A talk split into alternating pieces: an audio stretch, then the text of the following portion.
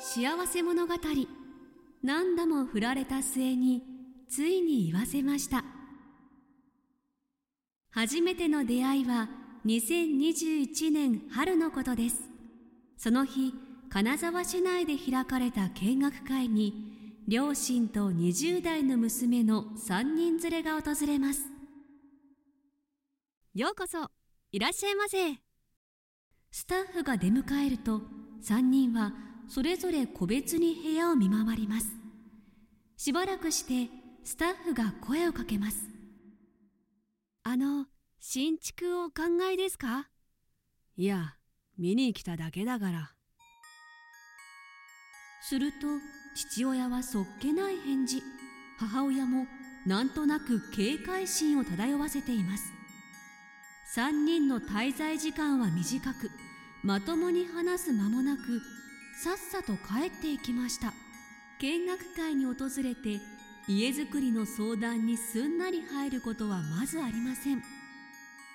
それは分かっていてもスタッフはご縁がありますようにと心の中で願いながら親子連れを見送りました。その年は見学会が毎月のようにありました。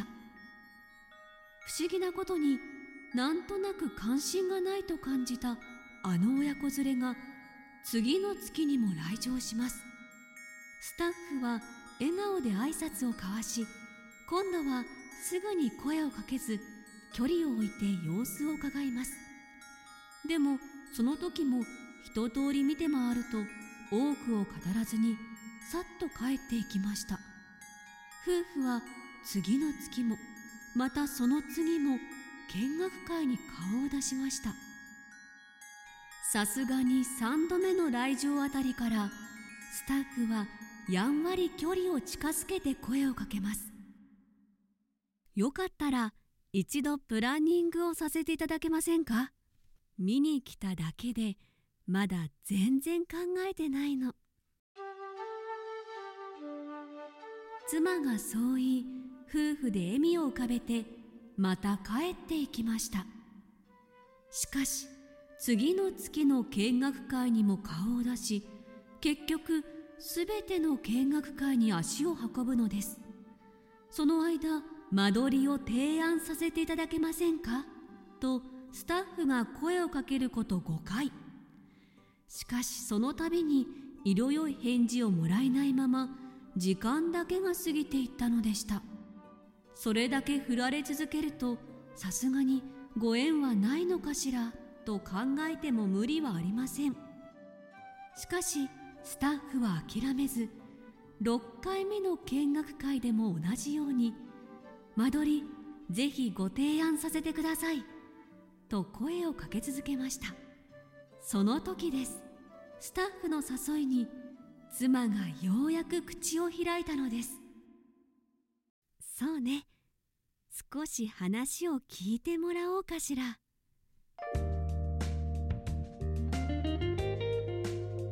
そう返すと夫婦は初めて椅子に腰掛けこれまでのいきさつや事情を打ち明けます。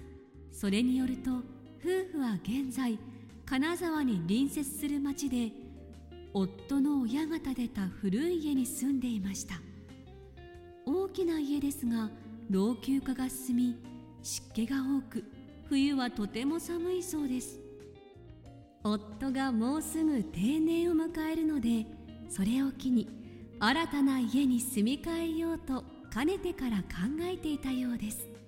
新居は平屋を希望していていろいろ見た結果北欧の家ともう一社大手メーカーの家が気に入っていてどうしようか悩んでいるとのことでした。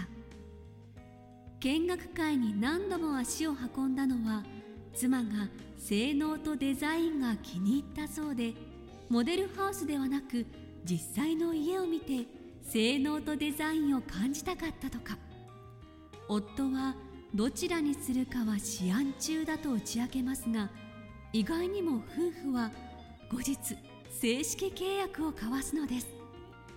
決め手になったのは何だったのでしょう？数日後打ち合わせに訪れた妻はスタッフにこう打ち明けます。あなたから買いたいと思ったの。何度も何度も私たちに声をかけてくださって諦めずに寄り添っていただいたことが嬉しくてね。改めてこの家に住みたいと思ったの。本当よ。何度も振られた末にこんなに嬉しい言葉が聞けてスタッフは喜びが心の底からこみ上げました。家が完成したのは2022年9月のこと。駐車場の一角を取り崩して建設した新居は夫婦の希望通り平屋建て。思い切って地面を盛り上げたので家の中からの視点も高くなりました。そして広く明るいリビング。窓の配置や玄関タイルの色味などに特徴があります。夫の趣味は水墨画。壁には数枚の絵が飾られています。冬暖かく夏涼しい一年中快適な家で親子は新しい暮らしを楽しんでいます。